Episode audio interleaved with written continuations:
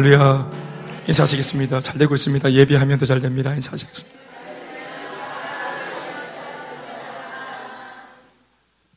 어, 집사람하고 우리 가족들은 휴가를 받으면 이제 국도 여행을 어, 하는 걸 참 즐깁니다. 어, 우리나라에도 국도가 참 예쁜 도로가 참 많아요. 사실은 목적지가 있지만 그 목적지까지 가는 길, 그 경유하는 길, 그 국도들이 참 예쁜 게 많은 것 같아요. 그래서 이제 이렇게 같이 움직이다 보면은 이전에 한 번도 못 봤던 내 생애 처음으로 뭐 40평생 처음 가는 그런 길들도 만나고 그래서 참 어, 여름에 이렇게 휴가를 받아, 가지고 움직일 때 새삼스럽게 우리나라가 참 예쁘다, 참 아름답다라는 것을 많이 느낍니다. 어, 성서를 지나서 어, 쭉 이렇게 국도를 따라 올라가 보면은 무주로 가는 길에 이제 그 성주가 나옵니다. 성주. 성주를 이렇게 쭉 이제 올라서 이제 어, 무주로 올라가는데 무주로 가기 위해서는 제를 큰 거 하나 넘습니다.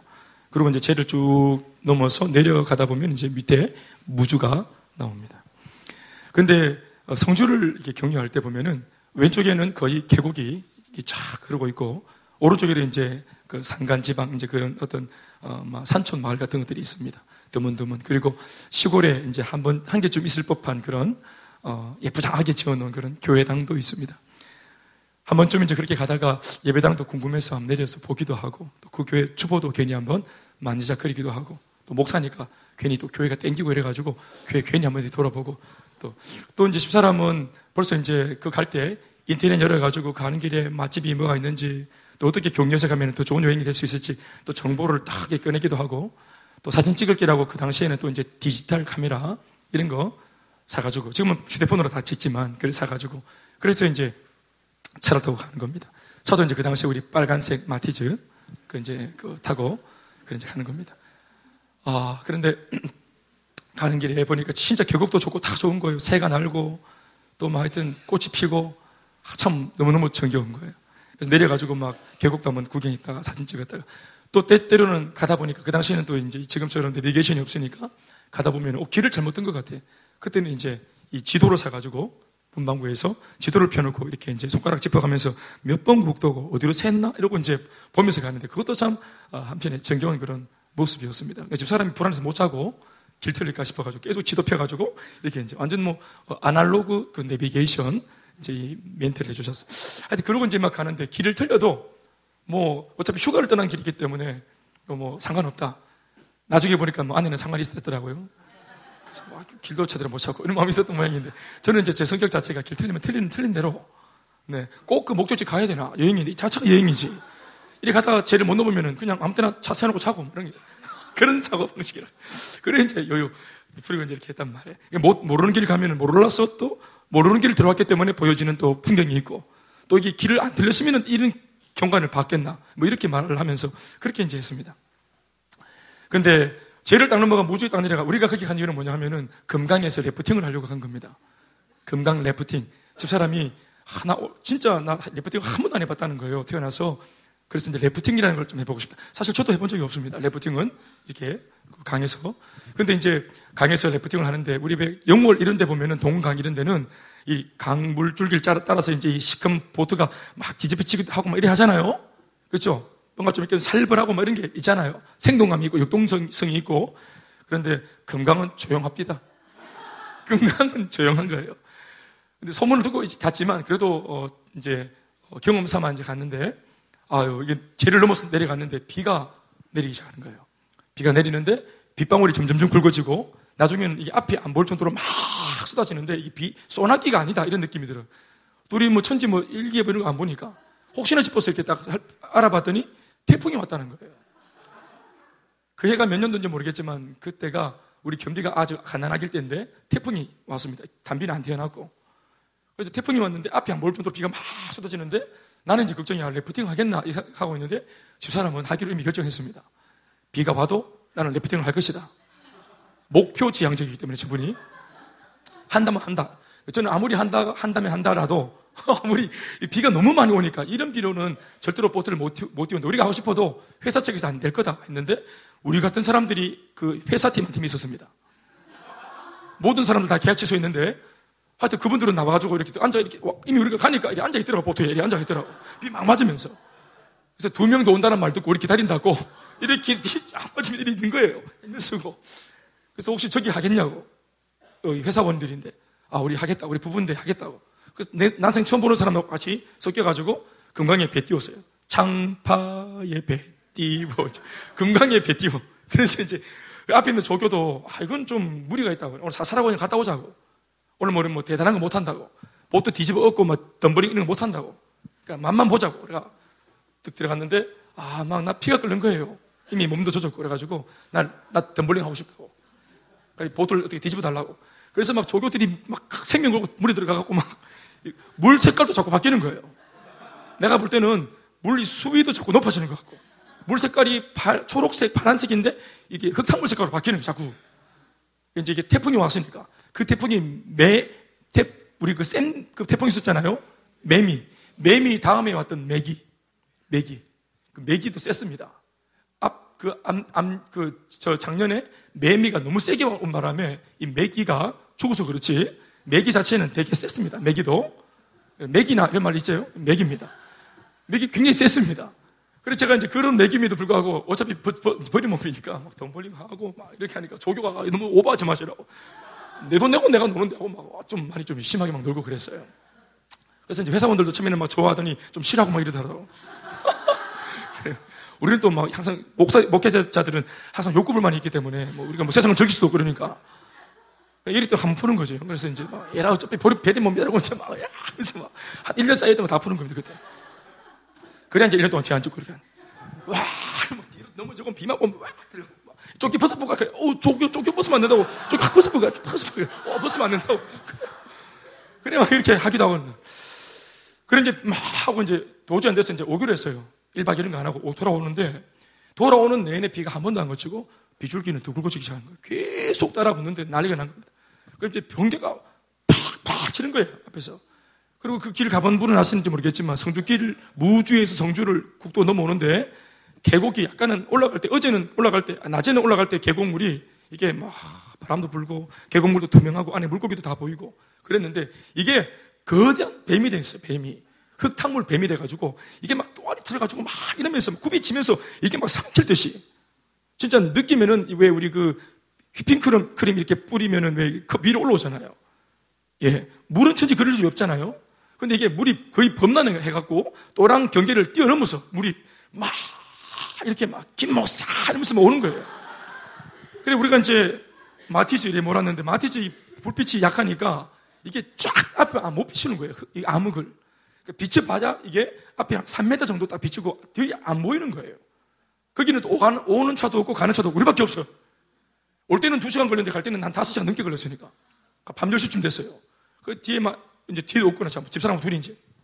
이리 바꿨는데 신혼이지, 신혼. 나름대로. 그막 번개가 번개, 번개 칠 때 이제 길을 확인해가지고 아, 저기가 굽이치네. 어, 이거 죽을 뻔했네. 하고 이제 돌리고. 그리고 옆에 가드레일 이런 거 없어. 그냥 내가 이렇게 이리 돌리면은 그냥 죽는 거예요. 근데 여기는 산이고. 근데 산에서는 계속 흙물이 내려오는 거예요, 흙물이. 흙이 막 내려오는 거예요. 흙이. 그리고 내려오고 돌뱅이 이런 게막 떨어져 가 있고, 나무가 넘어져 가 있고 그런 거예요. 영화가 아니고 진짜로. 그래가지고, 와, 이거 이제 끝장났다 하고 이제 정말 두렵고 막 떨려. 래프팅 이럴 때 안 들어오는데 이거 진짜 겁나더라고요. 옆에 물이 너무 시커먼 거예요, 이게. 번개가 탁칠 때마다 이게 막 이게 으르릉 하는 거예요. 그딱 쫄아가 또 그때 채민이 또 남편이니까 신혼이고 하니까 이거 이제 딱 붙잡고 딱 힘주고 있는데 말돌이는 없었어요. 딱 그 길을 봐야 되니까 딱 있는데 지금 사람이 계속 어머 막 비명 지르는 무섭다고 번개 칠 때마다 어머 어머. 그래 내가 계속 있어. 나중에 보니까 이 사람이 한 게 어머 번개 칠 때마다 어머 하면서도 그 방식 그, 그 상황에서 사진을 찍고 있는 거예요. 어머 어머 거기서 그 와중에 사진을 찍. 저 사람. 3박 4일 우리 제주도 진행이 갔는데 기억은 사진 찍은 기억밖에 없습니다. 나는 무슨 NGC입니까? 뭡니까? 우리 저 무슨 내신을 지오그래픽인 줄 알았어요. 무슨 우리가 다큐멘터리 찍으러 한줄 알았어요. 사진밖에 찍은 게 없어요. 계속 이거 산발이 들고 다니면서 계속 찍고 찍고 찍고 뭐 본 적이 없어. 계속 되니까. 신혼여행 한번 더 가야 되겠다 생각하고. 하여튼 진짜 그때 아날로그 또 찍찍찍 돌려가 찍고 찍찍 이거예요. 이게. 그러니까 이분이 참 사진 참 좋아해요. 우리 둘째 담비가 태어나가지고 아빠 이럴 때 이제 내가 이쁘다고 들어줬더니 담비가 어릴 때 아빠 얼굴, 얼굴 만지다가 손가락 두 개로 콧구멍 질렀거든요. 그래서 제가 쌍꺼풀이가 빵 터졌어요. 내가 으악 이러는 거 있고 피 보고 있는 또 큰 애는 놀래가지고 울고 으악 울고 이러고 있는데 저 사람이 왜 그래요? 커피 터졌다 이러니까 막 뛰어더니 사진 막 찍는 거예요 그거를. 저분이 그렇게 사진을 좋아합니다 완전히. 그래 막 지금 막 이거 운전하는 나는 이미 죽었다 우리 죽었다 이 생각하고 있는데 와 이건 좀 죽겠다 싶은데 사진을 계속 찍으면서 어머 하면서 와우 이러면서 막 게다가 이 서상가상으로 차가 섣불었어요. 이게 빨간색 마티즈 섣불었어요. 오르막길 올라가다가 섰었어. 그래가지고 막 차를 시카가 다시 이게 해가지고 다시 달래가지고 다시 가고 이래가지고 한참을 걸렸네요. 여러분 정말 저 죽을 뻔했습니다. 이런 황당하고 무서운 경험을 겪고 나서 깨닫는 게 뭐냐 하면 우리의 인생이 이와 같구나. 이거 그냥 하나님 말씀을 들려줘도 나 깨달을 건데 무슨 그렇게 엄청난 사건을 통해서 주님이 이렇게 깨달음을 주시는가 생각을 했어요. 나 그냥 잘 깨달을 수 있는데 나 이렇게 안 해도 잘 깨달을 수 있는데 뭐 이렇게까지 하시나 엄청난 큐티였어요. 생명 걸고 큐티했대 그때.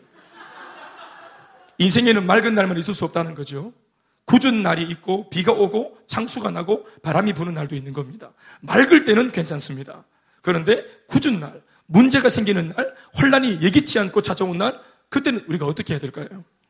이때 필요한 것이 바로 이정표입니다. 길을 알 수가 없을 때, 지륵같이 어두운 암흑이 찾아오고, 겨우 이거 뭐 어?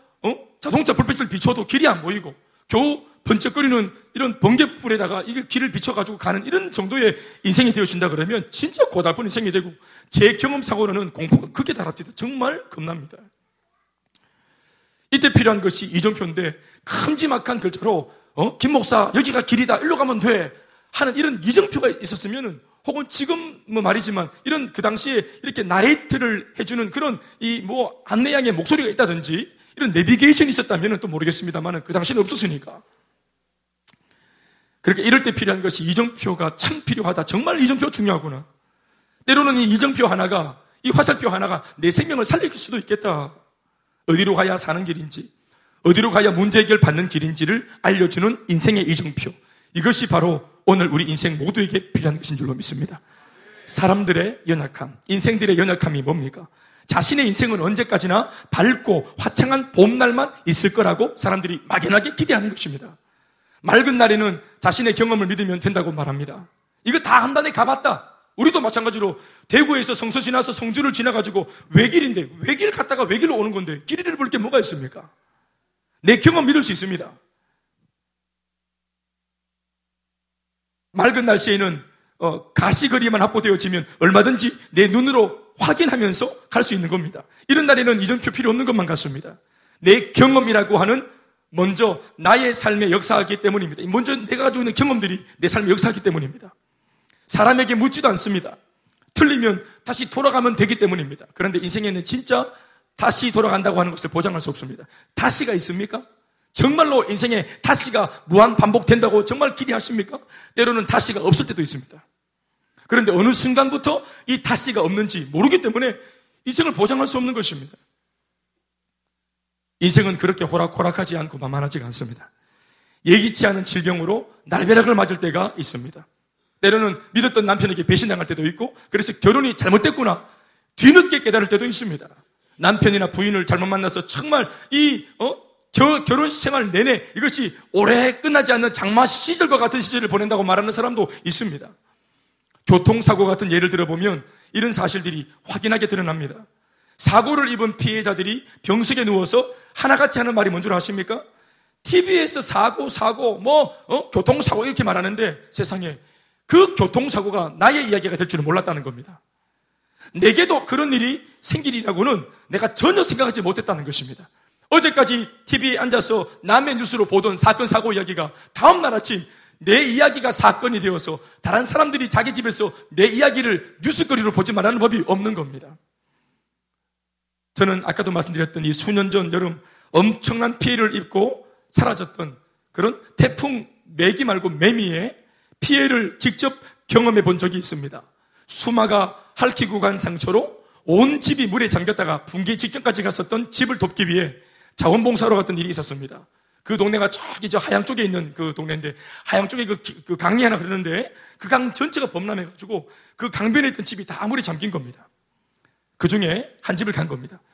할머니와 외손자 둘이 사는 집이었는데 그때는 집의 상태로 보아 피해가 컸겠다고 느끼긴 했어도 그 할머니와 손자가 겪었을 공포에 대해서는 이해하지 못했습니다. 얼마나 무서웠을까? 무서웠을까? 얼마나 두려웠을까?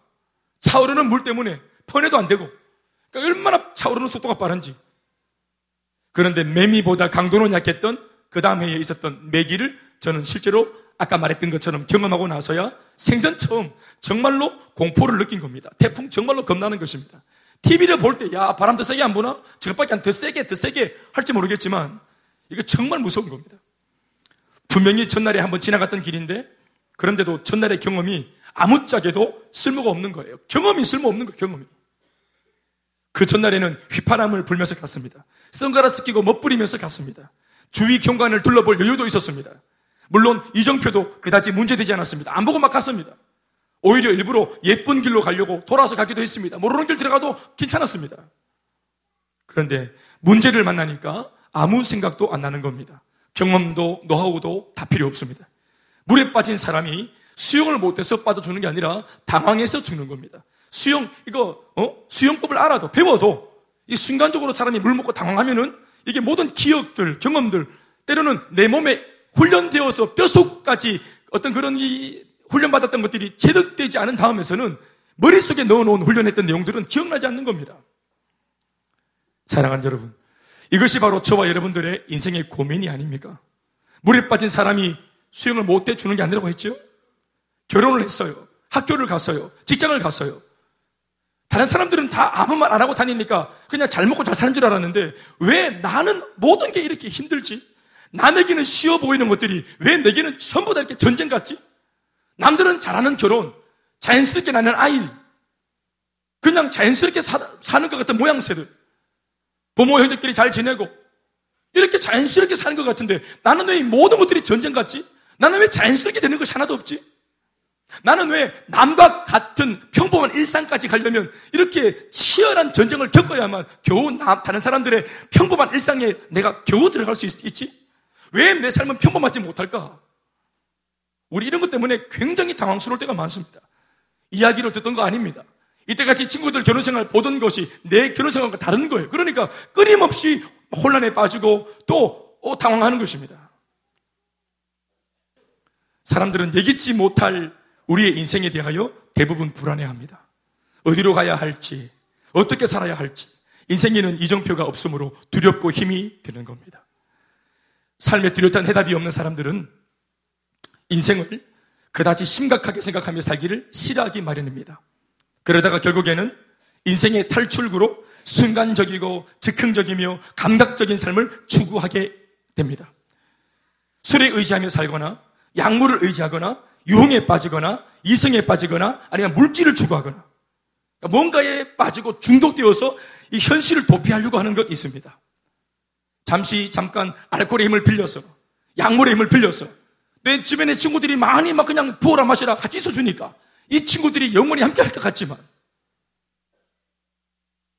술 기운도 떨어지고 약 기운도 떨어지고 친구도 떠납니다. 돈을 펑펑 쓸 때 잠시의 찰나적인 즐거움이 있는가 하면 돈을 다 탕진하고 나면 또 다시 내 마음속에 고독감과 두려움이 찾아옵니다. 그때 기쁨은 찰나적인 기쁨이었고 그건 가짜였습니다. 그러나 그것을 끊임없이 재반복, 재반복 추구하게 됩니다. 그러다가 결국은 인생이 완전히 꼬이게 되기도 합니다. 이것은 신앙생활에서도 마찬가지입니다. 어떤 분들은 교회에서 신앙생활을 할 때도 매우 순간적인 신앙생활, 아주 찰나적이고 즉흥적이며 감각적인 신앙을 추구하는 사람들도 많이 있습니다. 이런 신앙을 희록봉 신앙이라고 말합니다.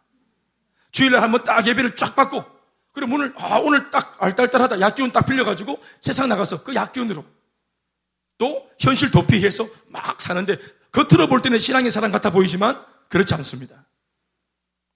좀 더 자극적인 거, 좀 더 자극적인 말씀, 좀 더 자극적인 교회 안에서의 퍼포먼스. 그래서 뭔가 교회가 나한테 좀 많은 것들로 자극을 주면 오늘 은혜 받았다. 이런 식으로 표현합니다. 은혜 받았다는 표현은 내가 뭔가 가지게 되었다. 말씀을 통해서 뭔가 좀 풍성해졌다, 가지게졌다로 은혜 받았다고 말하는 게 아니라 말씀을 들으면서 내 안에 있는 죄가 드러나고 내 안에 교, 교만함이 드러나고 내 안에 부족함이 드러나서 그것들이 깨어지고 부수어지고 내가 죄인인 것을 한 번 더 발견하게 되어질 때 우리는 은혜를 받았다고 말하는 것입니다. 아주 오랫동안 예배를 잊어먹고 삽니다. 그러다가 주님이 필요하다고 하면서 다시 돌아옵니다. 그러나 정작 자신의 삶의 주인은 언제나 자신입니다. 헌신할 줄 모릅니다. 교회를 위해서 땀 흘릴 줄 모릅니다. 이타적인 삶이라는 걸 모릅니다. 봉사한다, 사역한다. 이런 삶과는 아무런 상관이 없는 소위 종교 생활을 합니다. 오직 순간적인 은혜로 온 생애를 우려먹고 살려고 합니다. 오늘은 오늘의 말씀이 필요하고 오늘의 은혜가 필요한데 이 사람은 추억하는 신앙으로 살려고 합니다.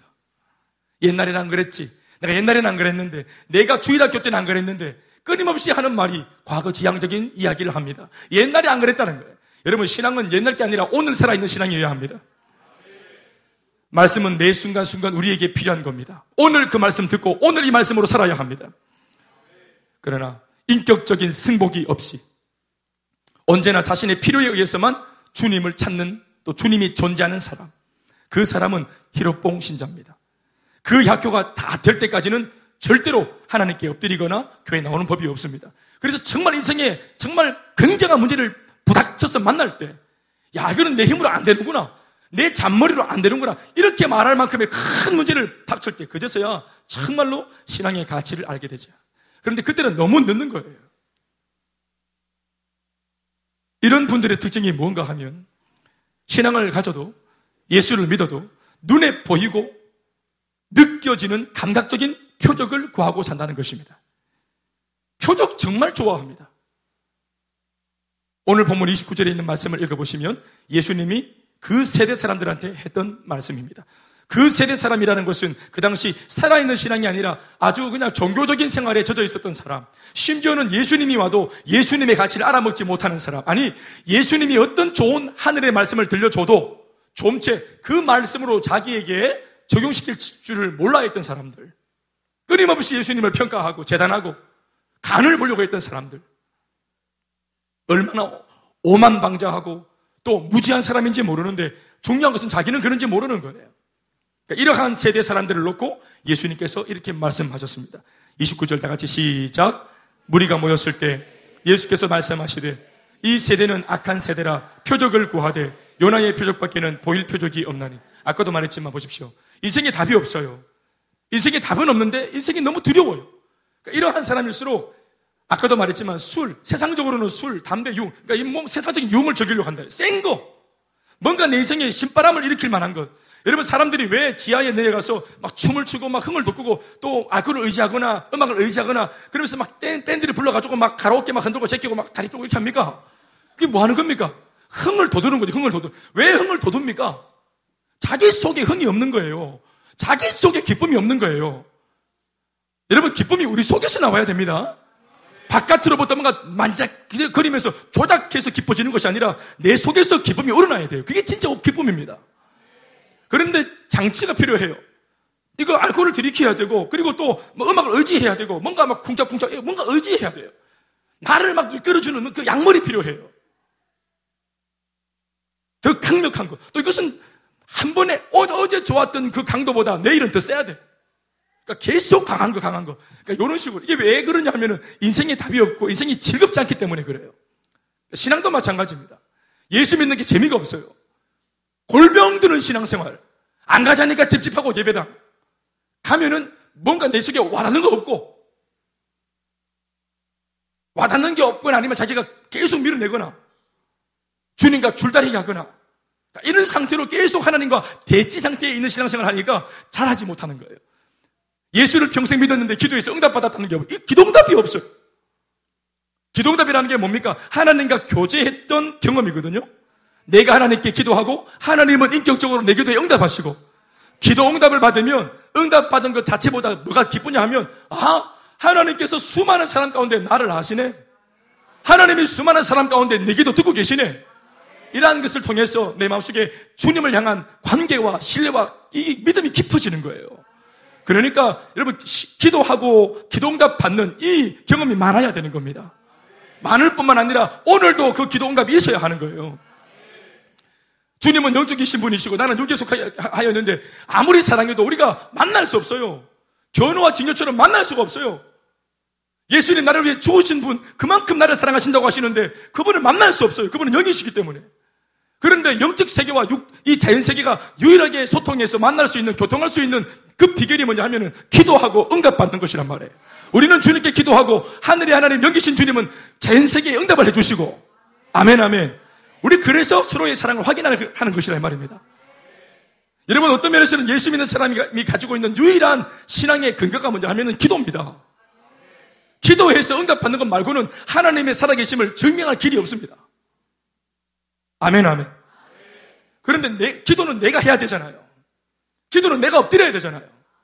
또 기도하려면 내 자신의 그런 어떤 죄된 것들을 먼저 회개하고 드러내야 돼요. 그릇을 깨끗하게 해야 응답받잖아요. 아멘, 아멘. 그러니까 이건 귀찮아요. 여러분 아시죠? 기도하는 것은 기도 안 하는 것보다 귀찮다고요. 동의 안 하시네요? 예배 드리는 것은 예배 안 드리는 것보다 귀찮다고요. 섬기는 것은 안 섬기는 것보다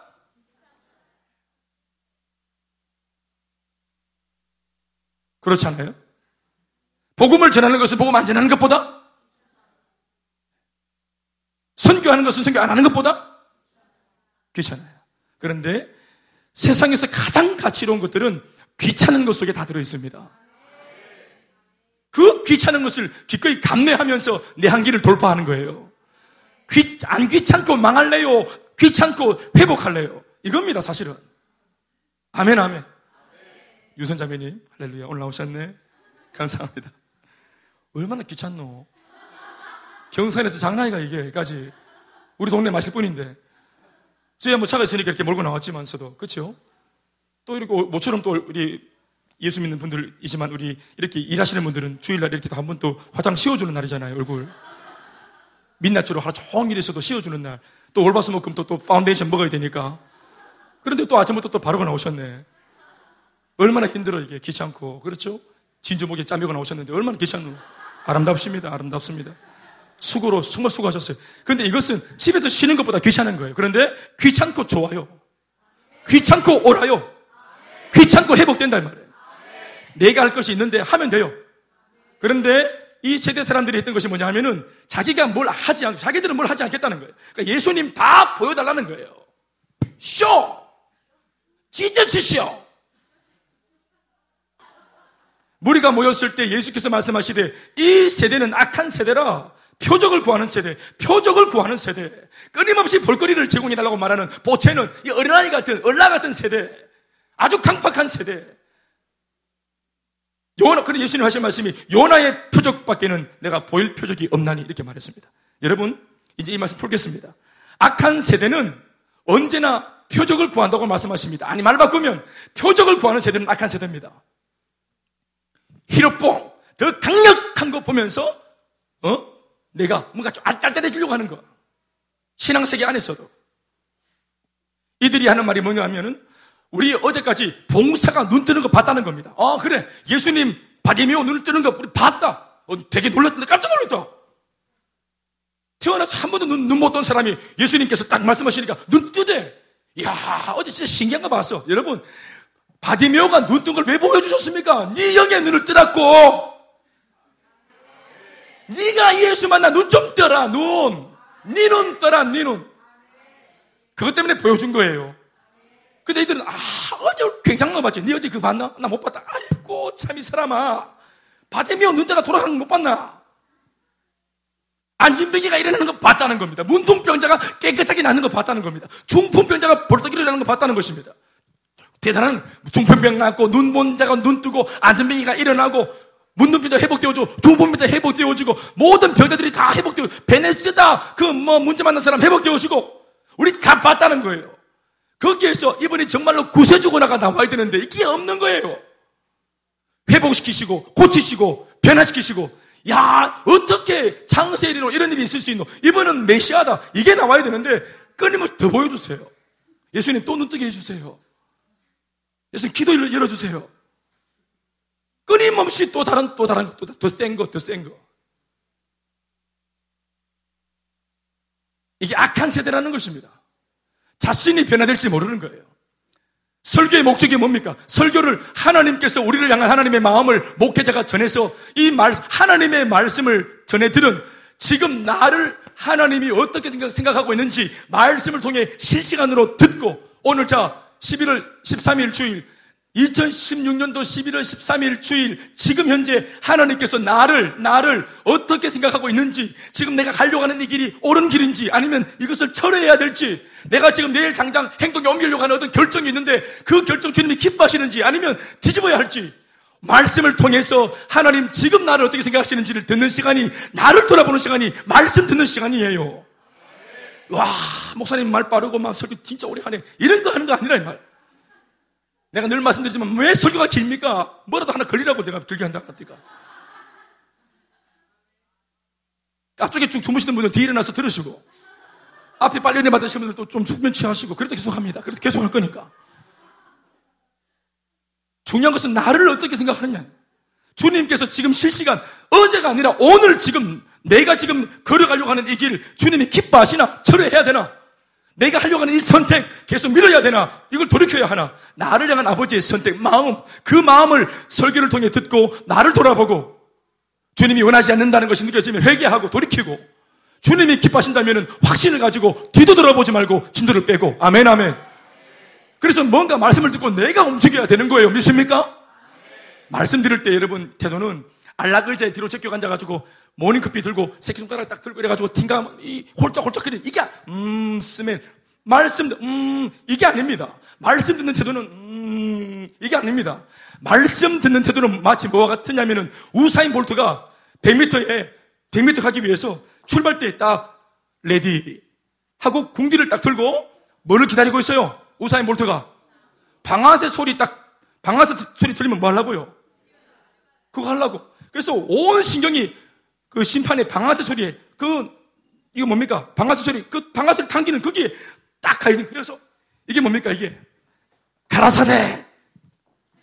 말씀이 오른쪽으로 우하라! 그러면은 내가 있다가 오 오른쪽! 듣고 있다가 오늘 11월 13일의 말씀. 나는 오른쪽으로 가기 원했는데 주님의 말씀이 좌하라! 그러면 가다가도 오 오른 왼쪽으로 하나님의 말씀을 듣는 태도가 자세가 뭐냐면 순종할 준비, 행동에 옮길 준비를 마음가짐으로 하고 어떤 말씀이 떨어져도 그렇게 행할 수 있는 마음의 준비가 되는 것이 이것이 말씀 듣는 태도와 자세랍니다. 사랑하지 않기로 결정했습니다. 오늘 아마 예배 끝나고 나서 막 박살내야지.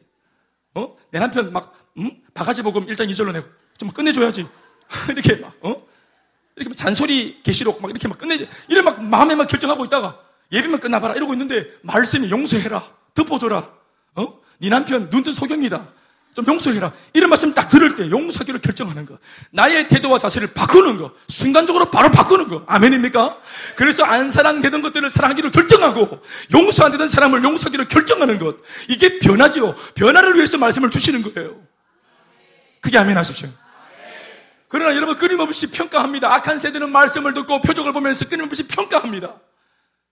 교회를 조평하듯 이 설교 저 설교 들으면서 이 목사님 설교는 어떻고 저떻고 하면서 교회를 평가하고 설교를 평가합니다. 이것이 여러분 악한 세대라는 겁니다. 그러니 예수님의 말씀에 이때어 보면은 오늘 우리가 살고 있는 이 시대야말로 정말 악한 세대입니다. 복음서에 기록된 예수님의 사역을 가만히 살펴보면 치유 사역과 말씀 사역이라는 두 가지의 측면에 이 양날개가 담겨져 있습니다.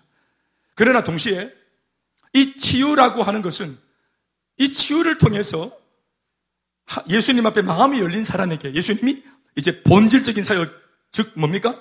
말씀을, 복음을 그에게 심어주기 위해서 필요한 하나의 장치고 도구에 불과한 것입니다.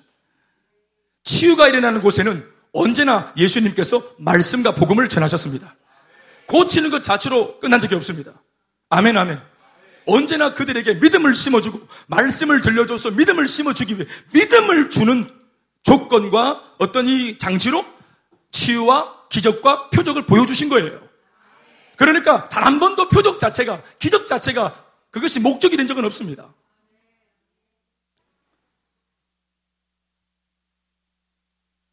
악한 세대는 이 치유의 표적 자체만을 숭배합니다.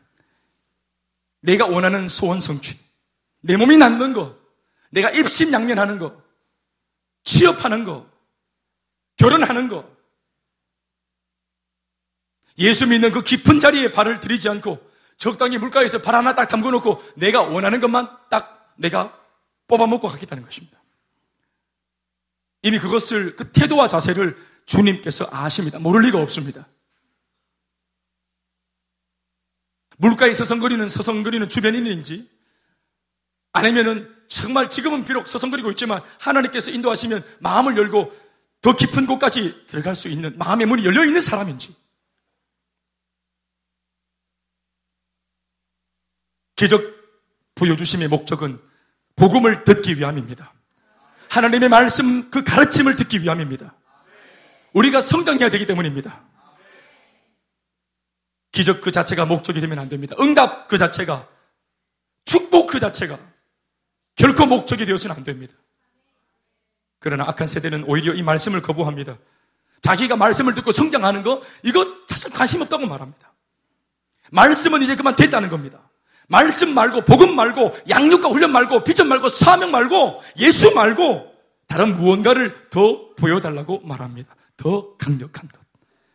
사람들은 순간적이고, 즉흥, 적인 것을 원합니다. 쉬운 걸 원합니다. 빠른 걸 좋아합니다. 한 시간 설교? 여러분 그래봤자 우리가 월화수목금토 6일 동안 144시간 세상 속에 몸담고 있으면서 세상적인 가치관에 우리가 배우고 학습받는 그 세상적인 그 강력한 메시지를 거두어내기에 주일날 그것도 온종일도 아니고 예배 와서 한 시간 설교 듣는 이 말씀 듣는 한 시간으로 막 144시간의 세상적인 가치관을 벗겨낼 수 있겠습니까? 드라마 한 번 봐도 막 1시간 20분입니다. 영화 한 편을 봐도 2시간, 3시간씩 봅니다. 여러분, 그 모든 것이 세상에 주는 메시지입니다. 우리가 잘 모르지만. 직장에 들어가도, 에? 예? 어떻게 하면 돈을 번다더라. 어떻게 하면 잘릴 수 있다더라. 이 수만, 너 몸, 몸 차려라. 조심해라. 너 잘해라. 이런 모든 것들이 다 이게 그 메시지인데, 우리를 길들이는 메시지입니다. 세상에서 나, 살아남는 요령. 너무 티면 안 되고,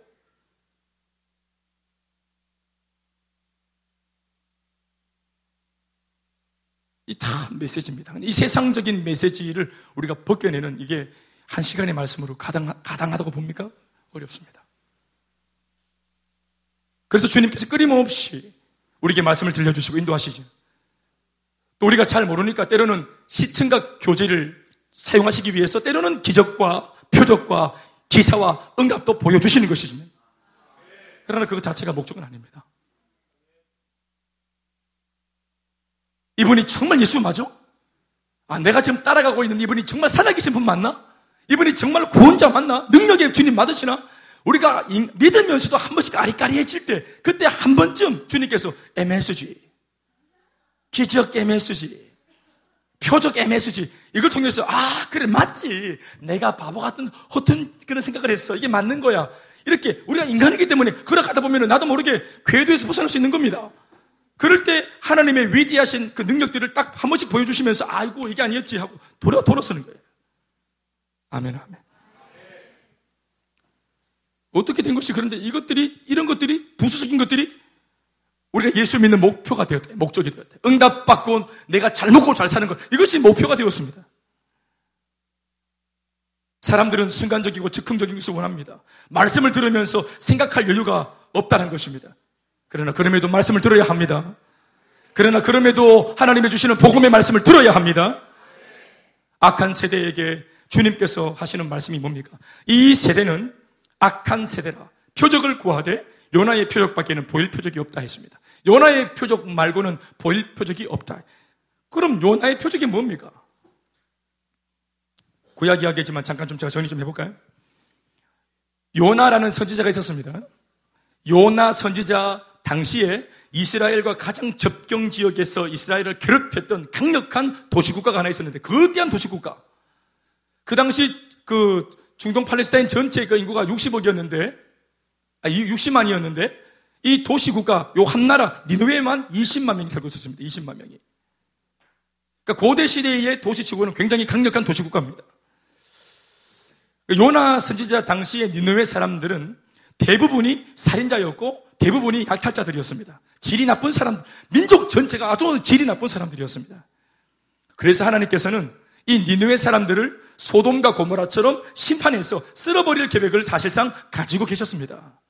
심판하려고. 그러나 이런 정죄받아 마땅한 인생들까지도 사랑하시는 하나님께서는 요나를 빠른 속도로 그 나라에 급파해서 심판의 메시지를 듣게 하십니다. 왜요? 피할 기회를 주려고요. 왜요? 회개할 기회를 주려고요.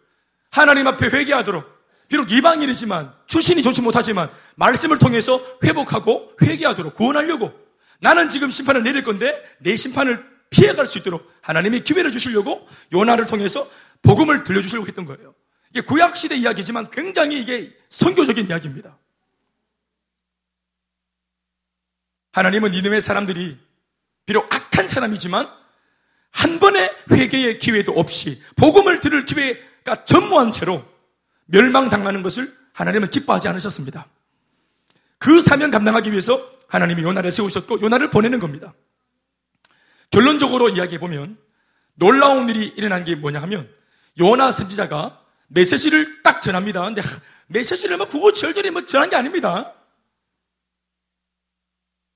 10주 전략, 니누의 정복 10주 전략, 관계 맺기 이런 거 없습니다. 예. 찬행곡, 구원자 예수, 속이는 자, 이런 거 없습니다. 그냥 딱 한 번 단회적으로 말씀, 이따 보면 알겠지만 요나가 아주 참이 심보가 좀, 이 좀, 조금, 좀, 좀 찌질한 그런 인생이었어요. 대포가 좀 크지 못하고. 그래가지고 말씀을 전하는데 이 니느웨가 별로 마음에 안 드는 거라, 이 요나가 볼 때. 왜? 이때까지 우리나라 괴롭혔으니까. 이 심판받아 마땅한 이 이방, 이방 나라를 하나님 왜 구원하려고 하느냐고. 이런 마음으로 그냥 이 독, 그냥 예수 믿든지. 뭐. 주 예수를 믿으래.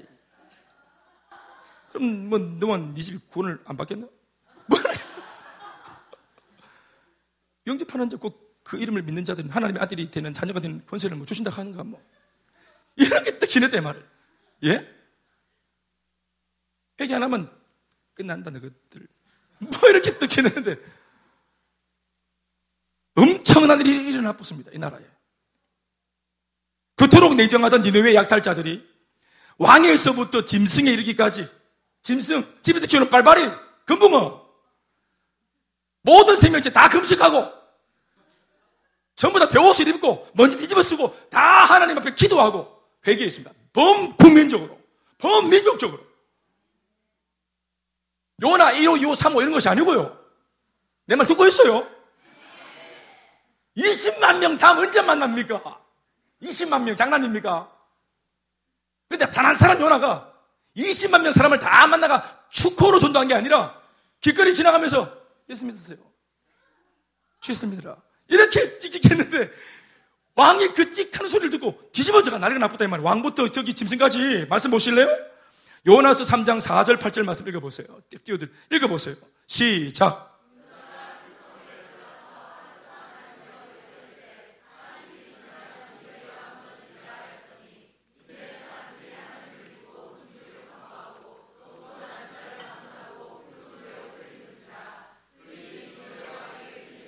왕이 보호자에 서려나 왕복을 벗고 굵은 벼옷을 입고 제비에 앉았느니라. 왕과 그의 대신들이 조서를 내려 니느웨에 선포하여 이르되 사람이나 짐승이나 소떼나 양떼나 아무것도 입에 대지 말지니 곧 먹지도 말 것이요 물도 마시지 말 것이며 사람이든지 짐승이든지 다 굵은 벼옷을 입을 것이며 벌 힘써 하나님께 부르 힘 힘써 하나님께 부르짖을 것이며 각기 악한 길과 손으로 행한 모든 강포에서 떠날 것이라. 강력한 회개를 촉구합니다 왕이. 할렐루야. 와 이건 뭐 예수 믿는 나라입니까? 이게 이 나라 국교가 기독교입니까? 정말 강력한 겁니다. 예수 전혀 안 믿던 한 나라가 쪼가리 복음 듣고는 왕부터 짐승까지 옷 입고 갈아입고 전심으로 회개했다는 이 사건이 더 놀라운 까닭은 그 당시, 그 당대, 그 당시 이스라엘조차도 당시에 하나님의 말씀을 수종하지 않고 말씀의 귀를 딱 막고 지 마음대로 죄 짓고 우상 섬기고 했던 그때입니다. 하나님께서 내 아들이라고 말하는 내 아이들은 이스라엘 백성들은 하나님 완전히 채 하고 딴짓하고 범죄하고 다니는데 이 질이 안 좋은 뒷골목 사람들한테 이 어? 하루 인생들한테 복음을 딱 조금 전했는데 완전 전적인 회개가 일어났다 이 말입니다. 이게 충격인 거예요. 사실은 바로 이런 결과를 우려한 나머지 이렇게 될 줄 알았어요. 누가? 요나가. 여러분, 요나, 요나를 어떻게 보십니까? 요나 어떻게 보십니까? 요나 말씀 한 장, 두 장, 세 장, 네 장, 사 장밖에 기록 안 돼 있습니다. 강력하게 두꺼운 성경책 속에 이 세 장이, 이 한, 네 장의 말씀에 찡기가 있어요, 찡기가. 손가락에 침 잘못 묻히면 넘어가. 요나라는 사람 처음 들은 사람도 있을 거예요, 여기. 침 잘못 묻히면 훅 넘어가 본다, 이거. 근데 이렇게 족보에도 잘 없는 것 같이 눈에도 잘 안 들어오는 이런 좀 희망하게 보이는 이 요나 또 간신히 찾았다고 해서 들여다보면 뭐예요? 정말 얍삽하고 쪼잔하고 불순종의 대명사가 요나입니다. 정말로 실력 없는 정말로 덜떨어지고 영성이 떨어지는 선지자 같지만 이 요나 선지자 강력한 선지자입니다. 왜 그런지는 벌써 말씀드렸죠. 제대로 복음을 전해도 될까 말까. 제가 지금 제대로 하락하는데도 잘 안 되잖아, 목회가. 제대로 하락하는데도 안 되는데 정신 똑바로 차리고 기도 생각 빠지니까 목 다시갖고 이렇게 막 좀 해보자고 하는데도 잘 안 되는 이런 게 보통 교회의 모습인데 이 요남 선지 목사님은 예? 양육 받든지 뭐 훈련 받든지 뭐 선교하든지 뭐 아울렀지 뭐 이렇게 공동체 전체가 막 다 움직이는 거야. 광고 안 하고 영상 이런 것도 없어. 설교 이렇게 길기도 안 해. 그냥 쪼가리 보고 툭툭 던졌는데 완전 불타보는 거예요. 이 사람 얼마나 강, 이 사람 정말 제대로 기도하고 맘먹고 보험 전했으면은 니네 사람 다 불타 죽었습니다. 그 자리에서 바로 예수 믿고 다 천국 그대로. 산채로 천국 가보네. 요나 비겁한 선지자로 유명합니다. 그러나 당대 요나는 대단한 선지자였다고 성경학자들은 말합니다. 실제로도 그렇습니다. 한 번의 말씀으로 도시국가 전체가 뒤집어졌으니까. 요나는 하나님의 말씀의 능력을 누구보다도 잘 알고 있던 선지자였습니다. 말씀의 능력이 얼마나 강력한지, 복음의 능력이 얼마나 강력한지, 이 덜떨어진 인생들이라도 복음이 제대로 전해지면은 완전히 회복하고 회개하고 구원받게 된다는 사실을 말씀의 능력을 잘 알고 있었어요, 요나가. 왜 말씀을 안 전하려고 했을까요? 말씀의 위력과 능력을 알고 있기 때문에 안전하고 싶은 거예요. 자, 요나의 실수는 뭐냐? 하나님의 말씀에 대한 신뢰는 확실해요. 말씀은 위대하다. 아멘, 아멘. 하나님이 마음먹으면 못 구원할 백성이 없다. 아멘, 아멘. 이거 알고 있는 선지자인데 또 뭘, 근데 뭐가 이게 걸림이 됩니까? 니누웨가 구원받는 거 싫은 거예요. 30년 나를 괴롭힌 내, 내 남편. 먼저 예수 믿고 내가 복음을 알았, 알았는데 부인이 이거 복음 전하면 내 남편 회개하고 새로워진다는 거 알아요. 천국 간다는 거 알아요. 그런데 이런 남편과 함께 가는 천국이 천국이가? 이렇게 생각하는 거예요. 지옥에 불이 있다는데 한두 명쯤은 그거 좀 뗄감 좀 돼야 안 되겠나? 불 꺼봐, 불 꺼지면 되겠나? 이런 생각하는 거예요. 제가 옛날 우리 아버지한테 했던 생각입니다. 이 복음을 전하면 아버지가 새롭게 된다는 거 알아요. 그런데 나한테 저렇게 고통을 준 저 인간이 회복되는 게 싫은 거예요. 저 니누웨가 회복되는 게 싫어. 저 인간이 변화되어서 쓰임받는 게 싫다 이 말입니다. 동력자, 자랑 내랑 같이 앉아가 막 기도하고 성교하는 거 싫어요.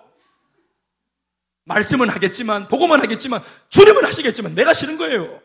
이게 내 편견, 내 선입견, 내 옹졸한 마음. 하나님이 역사하시는데 내 작은 편견이 하나님의 일을 가로막는다는 거, 가로막힐 수 있다는 게 기적과 이 너무 이상한 일이에요. 하나님께서 내 같은 거 무시하고도 일할 수 있는데 굳이 주님은 니누웨를 구원하기 위해서 요나를 끼고 가겠다는 기라. 요나 그렇게 불순종하면 내놓고 우리 다 알겠지만 고래가 삼켰잖아요. 이거 소화만 시키면 돼. 소화만 또 시키면 되지. 고래 똥으로 사라질 인생이에요. 그런데 주님은 계속 요나를, 요나를 계속 요나가 필요하다고 말해요. 요나가.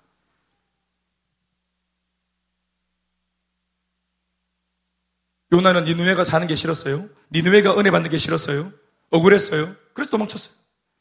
그런데 하나님은 이런 요나를 풍랑에 몰아넣으시고 바다에 빠뜨리시고 물고기 뱃속에다가 딱 닫아버렸죠. 성경의 기록과 같이 비린내 나는 물고기 뱃속에서 요나는 3일 동안이나 장장 갇혀 있었습니다. 그 험한 고기 배 밑바닥, 고기 뱃속 밑바닥에서 3일 만에 요나가 눈물을 쏟으면서 깨달은 것이 하나 있었습니다. 그게 뭘까요? 와, 하나님 진짜로 니니웨를 사랑하는가 보다. 장자인 나를 이렇게까지 이렇게 대우하시기까지 나를 이렇게 몰아붙이기까지 나한테 매를 대시기까지 니느웨를 구원하기 원하는 이게 아버지 진짜 진심이구나. 아, 이 싸움은 내가 하나님 앞에 회개하고 순종해야 끝나겠구나. 요나가 뭘 인정합니까? 하나님이 니느웨를 사랑하는 이 하나님의 사랑 설명할 수 없고 이해가 안 되지만 요나가 그것을 불순종하고 막 못마땅해 하다가 결국 이것을 인정하는데 오래 걸린 겁니다. 여러분 지금 만나고 있는 여러분 그 베스트 주님이 여러분들의 응답을 보류시키면서까지 여러분들이 그 사람들을 먼저 살리길 원하는 겁니다. 우리는 내가 기도한 것이 먼저 빨리 응답되기 바라지만 내가 기도하는 우리는 정작 예수를 믿고 있는 장자고 장녀들이고 주님의 친백성임에도 불구하고 우리의 응답까지 주님이 밀어놓고는 우리가 먼저 그 사람들에게 복음을 전하기를 주님이 원하시는 겁니다. 이 불순종이 계속되어질 때 응답도 더딜 뿐만 아니라 우리의 삶에 문제가 생기는 겁니다. 요나는 말할 수 있겠죠. 하나님 왜 내 인생에 풍랑이 이렇게 합니까? 왜 내 인생에 물고기 들어오게 합니까? 내 인생 꼬이게 합니까? 주님 말씀하십니다. 요나야, 풍랑 네가 불렀다. 요나야, 물고기 네가 불렀다. 이 모든 고난, 복잡한 인생 네가 부른 거다. 네가 자초한 거다.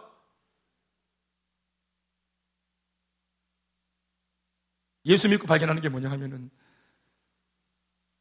굳이 그렇게까지 살 필요가 없다는 것을 알게 됩니다. 인생에 전쟁이 진짜 많았어. 예수를 딱 믿고 나면 지혜가 생겨요. 인생 그렇게까지 싸우며 살 필요가 없었던 이미 주님께서 생명의 길을 열어놓았는데 나 혼자 가시밭길 들어가가지고 설치고 복잡하게 살다 봤구나. 이걸 주님을 믿으면 믿을수록 깨닫게 되는 것입니다. 그러면서 삶이 정돈되는 겁니다. 그리고 하나님께서 불필요한 싸움에 에너지를 낭비하지 않도록 도와주시는 겁니다. 왜 우리의 인생에 주님께서 불필요한 싸움 싸우지 않게끔 도와주십니까? 진짜 싸움이 있기 때문입니다. 우리가 정말 혼신의 힘을 다해 싸워야 할 싸움이 놓여있기 때문에 그때 싸우기 위해서, 그때 힘을 발휘하기 위해서 쓸데없이 싸우다가 힘을 낭비하는 것을 주님이 막아주시는 것입니다.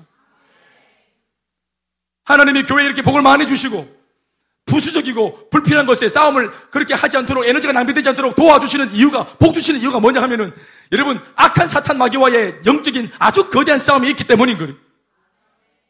영혼을 구원하고 복음을 전하고 그리고 선교하는 일은 거대한 전쟁입니다. 그래서 하나님께서 우리들에게 불필요한 싸움이 일어나지 않도록 말씀으로 양육으로 훈련으로 이 모양 저 모양으로 앞서서 순종하면서 변화받은 사람들의 간증을 통해서 삶의 간증을 통해서 저렇게 살면 되는 거구나 끊임없이 보여주시고 알려주시잖아요. 이걸 통해서 은혜를 잘 보세요. 은혜를 하나님이 은혜를 주시면 은혜를 받으면 돼요. 근데 우리가 은혜를 안 받고 아 나보다 예를 들어서 회복되었다. 예를 지난주에 우리 권여원 자매님 이렇게 간증을 하셨는데 아 우리가 참 성격이 너무 좋아, 성격이 너무 좋아가지고 권여원 자매, 아우 참 잘 됐네, 할렐루야, 참 잘하셨어. 하나님 정말 저 자매한테 참 잘하신 것 같아. 저것은 옳은 일이야. 브라보. 이렇게 한단 말이에요. 인정해 주는 거예요. 아, 당신 참 잘 됐네. 당신 참, 당신 큰일 날 뻔했어. 당신 예수 잘 믿었어요. 잘한 거예요. 그 잘한 거예요. 맞아요. 잘한 거예요. 이게 아니에요. 사람들의 삶 속에 나오는 하나님의 이야기를 통해서 내가 도전을 받아야 돼요. 내 속에 자극이 되어야 돼요. 그게 나에게 비수와 같이 찌를지라도 그 메시지가, 그, 그 상황이 메시지가 되어, 말씀이 되어 내 삶을 부수어야 해요. 도전이 돼야 돼요.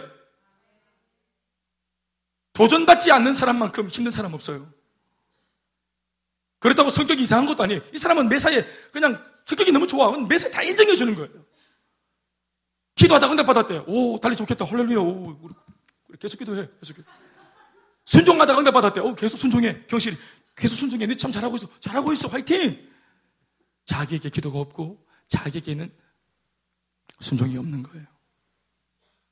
인정해주는, 남을 인정해주는 삶이 아니에요, 여러분. 물론 반대 안 하니까, 공격 안 하니까, 인정해주는 삶은 굉장히 좋은 것처럼 보이죠? 젠틀한 것처럼 보이죠? 아니에요. 모든 말씀의 표적에, 메시지에 나를 부수려고 왔어요. 아유, 이 말씀 누가 들어야 된다. 이거 오늘 내 남편 듣고 있나? 저기 잡을고 있네, 저 인간. 아이고. 이게 아니고, 내한테 하는 말씀으로 들어야 돼. 내한테 하시는 말씀으로. 아멘, 아멘. 이렇게 안 하고 사니까 물고기 오는 겁니다, 물고기.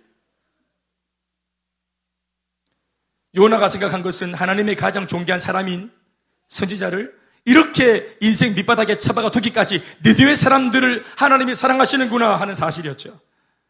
하나님께서 주목하시는 인생은 나만이 아니었다는 사실. 하나님이 사랑하시는 백성은 이스라엘만이 아니라는 사실. 이것을 거기서 깨달은 겁니다. 주님은 온 세상 다 사랑하십니다. 주님은 죄인도 사랑하십니다. 내가 볼 때는 원수 같은 사람도 주님을 사랑하십니다. 요나는 하나님의 그 한계를 뛰어넘는 위대한 사랑을 인생 밑바닥에서 경험을 한 겁니다. 하나님께서 니누웨이를 이렇게까지 사랑하시는 이상 도망가봤자 소용없다는 사실을 인정하게 되어지자 요나는 드디어 니누웨, 니누웨 앞에 섰습니다. 니누웨한테 니누웨 앞에 그렇게 서가지고 요나가 한 말이 뭡니까? 나는 당신들이 진짜로 멸망받기를 원했다. 진짜 난 진심이다. 난 당신들 사는 거 싫다. 나 하나님께 벌 받아서 당신들이 망했으면 좋겠다. 그러나 하나님이 나는 잘 모르겠는데 이해는 잘 안 되는데 하나님이 여러분들을 너무 사랑하신다 고마마. 내 몸에서 비린내 나지 않습니까? 이 비린내를 맡아보세요. 이것이 표적입니다. 내 지금 어디 갔다 온 줄 아십니까?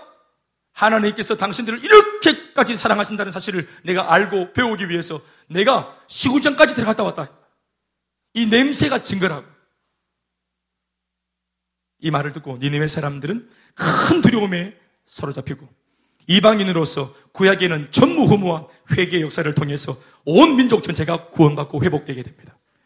어쩌면 이것이 이방 선교의 효시일지도 모르겠다는 생각이 들기도 합니다. 사랑하는 성도 여러분, 예수님의 이제 돌아와서 예수님의 말씀이 뭡니까?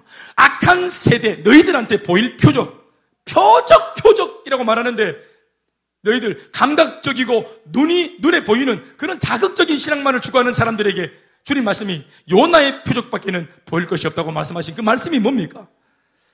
바로 예수님이야말로 그 옛날 요나와 같이 이 더럽혀지고 썩어서 소망이 없는 세상에 해답으로 오셨다는 사실입니다.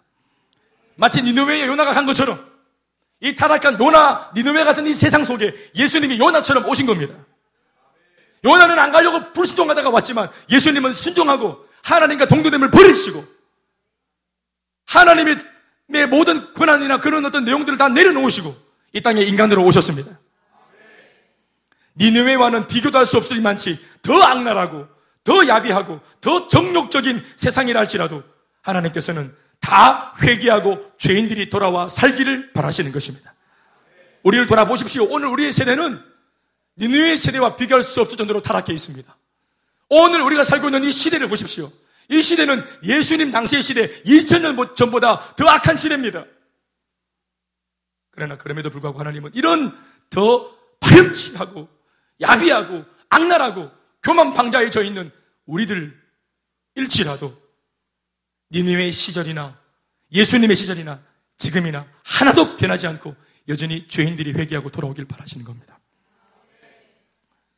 요나는 물고기 뱃속에 있다가 돌아왔지만 예수님은 세상 구원하기 위해서 죽음까지 감당하시고 지옥 문 앞에까지 가셨다가 오셨습니다. 부활하신 주님으로 우리 가운데 오셨습니다. 30절 말씀 다 같이 읽어보시겠습니다. 30절. 시작.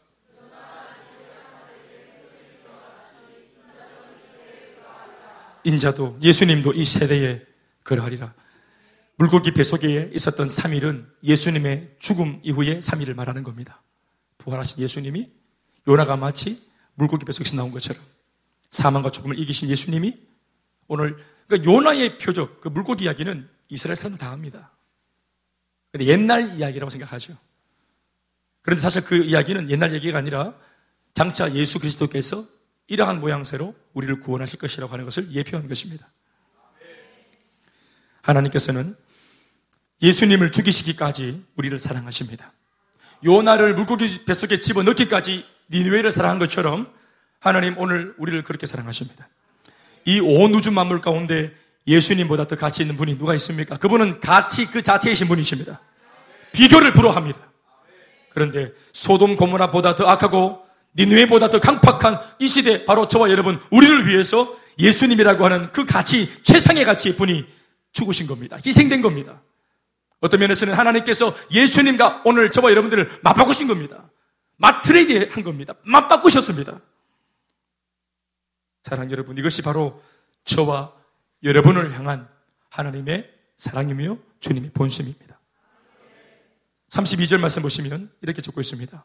이제 이 말씀이 마지막 결론이겠죠. 읽어보시겠습니다. 시작.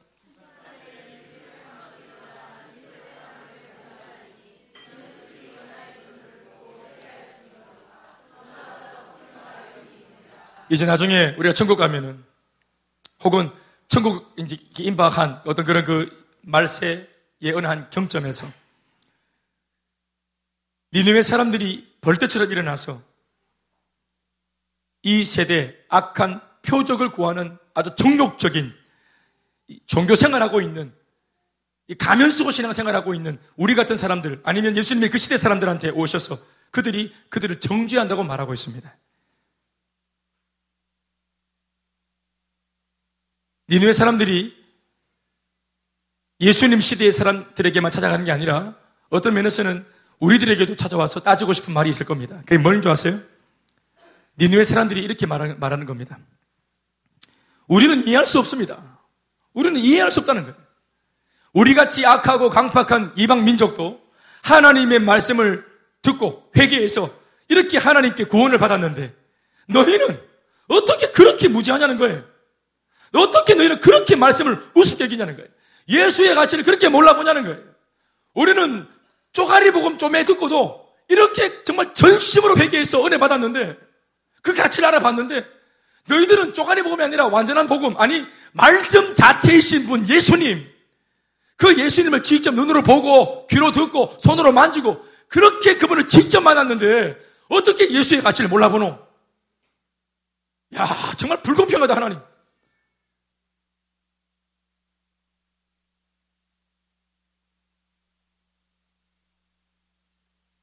우리 때는 상황이 열악해서 요나가 전해주는 쪽지 복음 한 소절 정도밖에 못 듣고도 하나님 앞에서 회개했는데 너희는 요나와 비교할 수도 없는 복음 자체이신 예수님을 직접 보고 들으면서 어찌 그런 식으로밖에 예수를 못 믿었노? 이것은 요나까지 갈 것도 없습니다. 불과 한두 세대 앞선 신앙의 선배들과 비교해 봐도 오늘의 우리는 정말 은혜 받기에 지금처럼 좋은 조건도 없는 그런 시대를 살고 있습니다. 진짜 지금 이 시대는 나만 잘하면 됩니다. 설교의 홍수 속에 있죠. 채널만 돌리면 설교가, 설교가 쏟아집니다. CBS, CTS, 굿TV, C채널, CBS, 극동방송, 뭐, 이런 어떤 매체를 통해서도, 잡지를 통해서도, 또 교회도 얼마나 많고, 세미나도 많고, 전화를 끌수 있다고 말해야 되는 수많은 목회자들이 얼마나 많은지 모릅니다. 설교 홍수, 메시지 홍수 속에 살고 있습니다. 뜨거운 예배를 가까이 두고 있습니다. 양육과 훈련을 절로 시켜줍니다. 목회자가 열정을 다하고 있습니다. 우리 교회 하나님 비전과 사명을 주셨습니다. 모든 것 다 주셨습니다. 은혜 받기에 니느웨와 비교, 비교할 수 없습니다. 그들 아무것도 없고, 교회도 없고, 심지어 자기를 사랑하지도 않는 요나 같은 사람이 목회자가 되어서 영적 리더가 되어서 그냥 투명스럽게 전한 복음에도 그들이 그렇게 반응했다면 사랑 여러분. 그러니까 니네 사람들이 얼마나 열받겠나 이 말을 하는 겁니다. 예수님 말씀이 너희들은 얼마나 좋은 조건이 있는 줄 아나? 또한 예수님께서 말씀하신 김에 하나를 더 불러드리죠. 계속 말씀하시기를 31절 말씀에 심판 때에 니누의 백성들도 막 열받을 건데 다른 사람도 있다는 거예요. 그게 뭐냐 하면 심판 때 남방 여왕이 일어나서 이 세대 사람들을 정지한다고 막 따질 거라고 말합니다. 이 남방이라는 것이 어디냐면 아프리카를 말하는데요. 이는 아프리카에서 예루살렘까지 그, 나, 그 북아프리카, 북아프리카 여왕이 있습니다. 그 여왕이 직접 인생의 궁금증에 대한 답을 얻기 위해서 사막을 직접 횡단해서 더위를 무릅쓰고 솔로몬 왕을 찾아와서 인생의 답을 얻었다는 그 이야기를 근거로 하고 있습니다. 시바 여왕입니다. 북이, 북악, 북악, 북아프리카 여왕입니다. 이게 실제로 솔로몬 그 이야기 속에 등장합니다. 그 궁금, 궁금증이 비록 여왕의 자리에 있었지만 최고의 통치자였지만 인생에 대한 갈급한 이 궁금증이 얼마나 간절했길래 만족할 수 없어가지고 내가 막 여왕 자리 만족할 수 없다는 거예요. 권력도 필요 없다는 거예요. 그래서 인생의 이 문제를 해결하기 위해서 그 인생의 답을 얻기 위해서 땅끝과 땅끝에서부터 막 더위를 무릅쓰고 환경을 무릅쓰고 그렇게 나오는 열심히 있었다는 거예요. 이 남방여왕. 그런데 오늘의 이 악하고 음란한 세대는 하나님을 알려고 하지 않는다는 겁니다. 배우려고 하지 않는다는 것입니다. 어떻게 하면 잘 먹고 잘 살까 궁리하고 있다. 땅끝에서 오는 것은 고사하고 바로 앞에 교회가 있고 바로 앞에 예배가 있고 손에 닿을 듯 말씀이 있어도 오히려 하나님, 하나님은 우리를 기다리고 있을 망정 우리는 그분에게 가지 않습니다. 불과 솔로몬 같은 하나님의 사람에게 지혜를 구하기 위해서도 그렇게 열정을 쏟았던 남방 요왕 같은 사람도 있는데 우리는 그렇게 잘못하는 거예요. 그래서 마태복음 16장 2절에서 3절 말씀을 통해서 우리들에게 경고하고 계십니다. 이게 병행 본문입니다. 우리는 누가복음을 읽었지만 요 같은 본문 마태복음 요 말씀에는 하나가 더 붙어 있는데 결론같이 우리의 말씀은 여기서 끝나지만 마태복음을 보시면은 요 말씀 뒤에 이 말씀을 보탭니다. 마태복음 16장 2절 3절 말씀을 다 같이 읽어 보시죠. 시작. 너희가 너희가 저녁에 하늘이 붉으면 날이 좋겠다 하고 아침에 하늘이 붉고 흐리면 오늘은 날이 굳겠다 하나니 너희가 날씨는 분별할 줄 알면서 시대의 표적은 분별할 수 없느냐? 4절 2절 3절 다 읽으셨습니까? 3절 읽었습니까? 그렇군요. 따라합시다. 시대의 표적은 분별할 수 없느냐? 말씀 뵙겠습니다. 사랑하는 성도 여러분, 이 시대를 향한 하나님의 마음을 분별할 수 있길 바랍니다. 하나님께서 이 시대의 표적을 여러 형태로 우리들에게 보여주고 계시기 때문에 그렇습니다. 사회를 보십시오. 세상을 보십시오. 자금의 이 나라의 상황을 들여다보십시오. 어려운 시절입니다.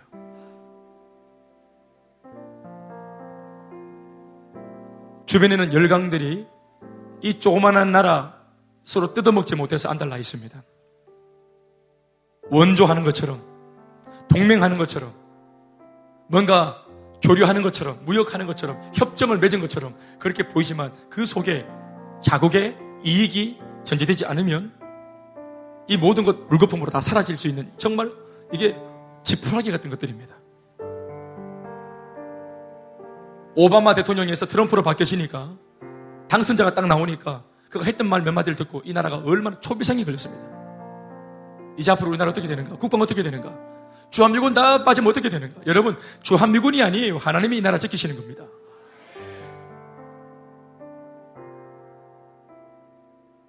하나님께서 우리를 이런 시대에 굳이 교회를 개척하게 하시고 지금까지 존립하게 하셨음이 어떤 의도인지 이러한 표적을 통해서 생각을 해야 됩니다.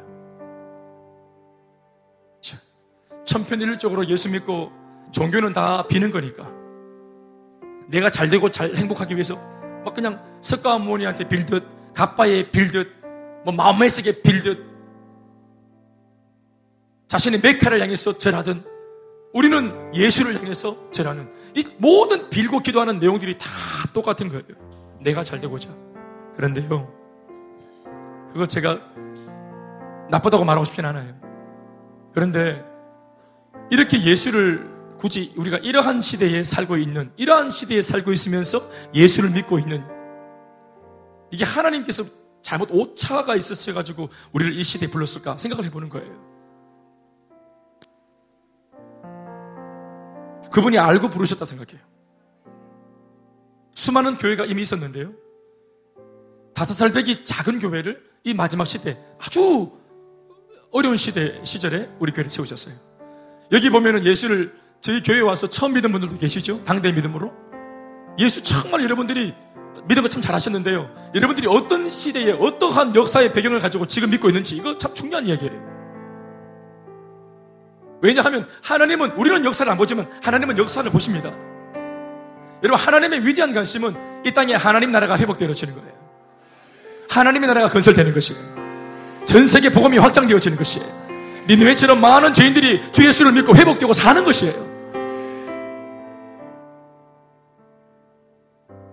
사랑하는 여러분, 미스코리아가 진선미, 진이 됐어요. 모든 영광 하나님께 돌립니다. 이런 말 하는 거 들어봐요. 연예인들 대상 탔습니다. 연예 대상 탔습니다. 하나님께 감사드립니다. 영광 돌립니다. 이렇게 말하는 거 들어봤어요. 난 오래전부터 제가 대학 시절부터 생각을 많이 했더랬어요. 이 대목이. 아, 내가 진섬이 진된 것이 하나님께 영광 돌리는 되, 되는 것이랑 무슨 상관이 있을까? 그건 그냥 내가 받은 거잖아요. 그건 내가 하나님 은혜 덕분에 이렇게 잘난 바람에 잘난 바람에 내가 주님 때문에 받은 은혜예요. 내가 받은 은혜예요. 여러분 내가 이뻐가지고 이쁜 것들 중에서 1등 하면 주님 영광 받으시고 내가 뭐 떨어지고 낙선하면 주님 뭐 속상해 하십니까? 오늘도 이렇게 얼굴이 좀 어려운 분들은 주님께 아픔을 드리는 분들입니까? 내가 집을 사서 주님 영광 돌립니다. 내가 집을 사면 주님 막 기뻐하시고 내가 집 이거 탕진하고 파산하면 주님 막 아파하고 그렇게 하는 겁니까? 내가 직장을 얻으면 주님 영광 받으시고 내가 지금 직장 없으면 주님 고통스러워 하시는 겁니까? 여러분 하나님의 관심은 하나님 나라에 건설되어 있습니다. 열방이 주님께 돌아오는 곳에 있습니다. 좀 엄밀하게 말하면 주님의 관심이 사실 나의 관심과 많이 다르다는 것을 인정하셔야 됩니다. 나한테는 결혼하는 것이 큰일이지만 그래서 결혼할 때 주님 감사도 영광 돌리지만 여러분 내가 결혼한 것과 주님 영광 받으시는 것은 전혀 다른 문제입니다. 요는 결혼은 내가 받은 거예요. 내가 은혜 받았고 내가 축복 받은 거예요. 그렇죠? 그것 자체가 하나님께 영광 될 리가 없어요. 중요한 것은 여러분 이 결혼이 이 부부가 이 가정이 새롭게 이제 은혜로 만들어졌는데 이제 신생으로 태어난 이 세 부부가 정말 하나님께 은혜를 통해서 받은 것이 축복받은 것이 있다고 믿겨진다면 이것 자체가 영광이 아니라 이제부터 삶으로 이제 부부가 되어서 이 가정을 통해서 하나님이 영광 받으실 만한 새로운 일들을 창출해 내야 되는 것입니다. 직장에 들어간 것 자체가 영광이 아니고요. 직장을 얻은 것은 내가 받은 거예요. 축복으로. 그러니까 직장 생활하면서 내가 주님의 기뻐하시는 하나님의 나라가 직장 가운데 세워질 수 있도록 복음을 전하고 영혼을 구원하는 일을 내가 창출해 내야 되는 것입니다. 내가 진이 됐습니까? 내가 잘났다고 뽑혔습니까? 그것 자체가 영광 되는 게 아니라 이제 미스 진이 되어서 내가 삶을 통해서 내가 말을 통해서 행동을 통해서 하나님의 살아계심을 다른 모든 사람들에게 전하고 살아야 되는 것입니다. 그것은 수고로운 것입니다. 수고해야 됩니다. 주님께서 나의 땀과 눈물과 헌신과 대가지비를 통해서 영광 받으시는 거예요. 그걸 착각하면 안 되는 거예요. 하나님의 관심, 여러분 내 사업이 잘 되는 거 아닙니다. 주님의 관심은 내 사업과 관계없어요. 너무 미안한 말이지만 관심이 없으세요. 그러나 내가 하는 이 사업이 하나님 나라 건설과 내가 관계가 있다면 내가 주님 나라 위에 살겠다고 말하면서 하는 사업이라고 고백하면 이것이 하나님께서 기뻐하시는 관심사와 연결이 되어질 때 주님이 우리의 앞날을 축복하시고 사업을 축복하시고 우리 경제에 복을 주시는 겁니다. 우리 가정 자체가 왜 도움을 받아야 할 이유가 뭡니까? 주님 그러나 내 우리 부부가 우리 가정이 주님 나라 위에 쓰임 받겠습니다. 하는 그 고백이 선할 때 주님 관심과 연결되어질 때 주님이 우리 가정에 복을 주시는 것입니다. 주님은 정말 한결같이 주님은 정말 한결같이 하나님 나라의 회복에 관심이 있는 겁니다. 젊은 여러분, 여러분들 직장을 구할 때 하나님의 영광을 돌리겠다는 이게 너무 교과서 같은 이야기지만 그것을 고집해서 고백을 하셔야 됩니다. 그리고 직장에서 취업해서 복을 받으면 정말 그 직장 속에서 주님 나라 위에 살아야 합니다. 그게 영광을 돌리는 포인트입니다. 표적을 구하지 맙시다. 그 따라오는 겁니다. 주님께서 원하시면 얼마든지 줄 수 있는 겁니다. 주님께는, 주님께는 지혜도 무궁하시고 주님께는 부도 무궁하시고 주님께는 영광도 무궁하시고 주님께는 축복도 무궁하시니 그것을 틀어지고 앉아가지고 여러분 우리에게 안 주고 안 달라게 하실 이유가 없어요. 우리만 정신 차리고 정말 주님께 부합한 삶을 살고자 마음 먹으면 주님께서 금도 내 것이요, 은도 내 것이요, 세상 만산 모든 것이 내 것이라 말씀하시는 주님께서 원하시면 주시는 겁니다.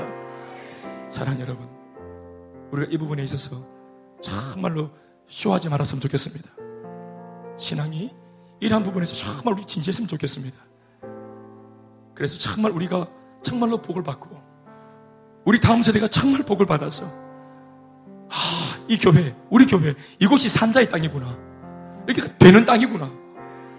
하나님의 사명이 흐르는 곳, 하나님의 생명력이 흐르는 곳, 누구든지 이 교회를 접하면 개인도, 가정도, 부부도, 자녀도 회복되어지는 곳, 생명수가 흐르는 곳, 우리가 몸담는 교회가 그런 교회가 되었으면 참 좋겠습니다.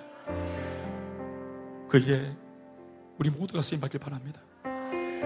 쇼거리를 찾거나 퍼포먼스를 찾는 평가고 재단하는 구경꾼이 아니라 나의 예배를 드리고 역사가 일어나고 간증이 만들어지는 축복의 교회와 성도인 여러분들이 다 되시기를 예수님의 이름으로 축복합니다. 우리 하나님께 감사의 박수 하시겠습니다. 우리 함께 찬양하시면서 준비하는 금 드리시겠습니다.